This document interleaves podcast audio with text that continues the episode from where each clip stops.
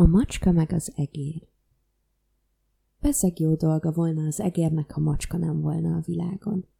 De van ám macska, van bizony. A szegény egerecskének éjjel-nappal nincsen nyugta, nincs bizony. Hely, ha láttátok volna, hogy megijedt az a kicsi egerecske, akiről most mesélek, mikor egyszer, amint futi futkározott a szobában, top! Egyszer csak valahonnét, valamelyik szögletből elé toppant egy nagy círmos cica. Jaj, Istenem, hová, merre szaladjon szegény egerecske? Nézett erre, nézett arra, hová bújjon, melyik likba. Azám sehol se látott likat, de még csak akkorát sem, amelyiken egy hangya befért volna. Mit mondok, hogy nem volt lik? Dehogy nem volt. Ott állott a szoba egyik sarkában egy vizes korsó, azaz dehogy állott, feküdt az a fél oldalán. Nosza, utcu neki, hopp! Kis egerecske nagy hirtelen beugrott a korsó száján. Bezzek, hogy cica asszonyság is neki szaladt a korsónak, de mindjárt meg is állott, s igen-igen savanyú pofát vágott. Szűk volt ám a korsó szája, cica nagy sem a szógája. Hiszen megállj, mormogott, dorombolt hangosan cica nagy sem. Majd megunatta magad az üres korsóban, kihajt az éjség, s akkor ham, bekaplak. Tudom azt az egyet, hogy el nem szalasztlak. Hát a szegény egerecske mit csinált?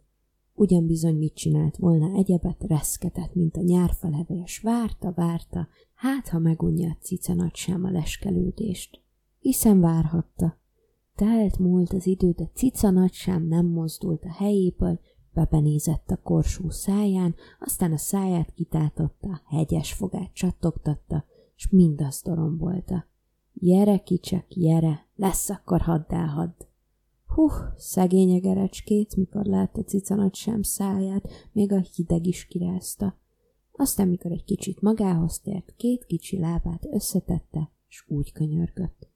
Ó, drága, szép cica nagysága, a szegény kis egerecskét ne bántsa, hiszen annyi egér van a világon rajtam kívül, miért éppen engem akar megvacsorázni?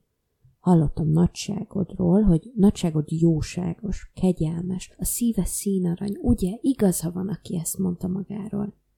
Mit gondoltak, mit felelt erre cica nagysága? Ő bizony ezt felelte.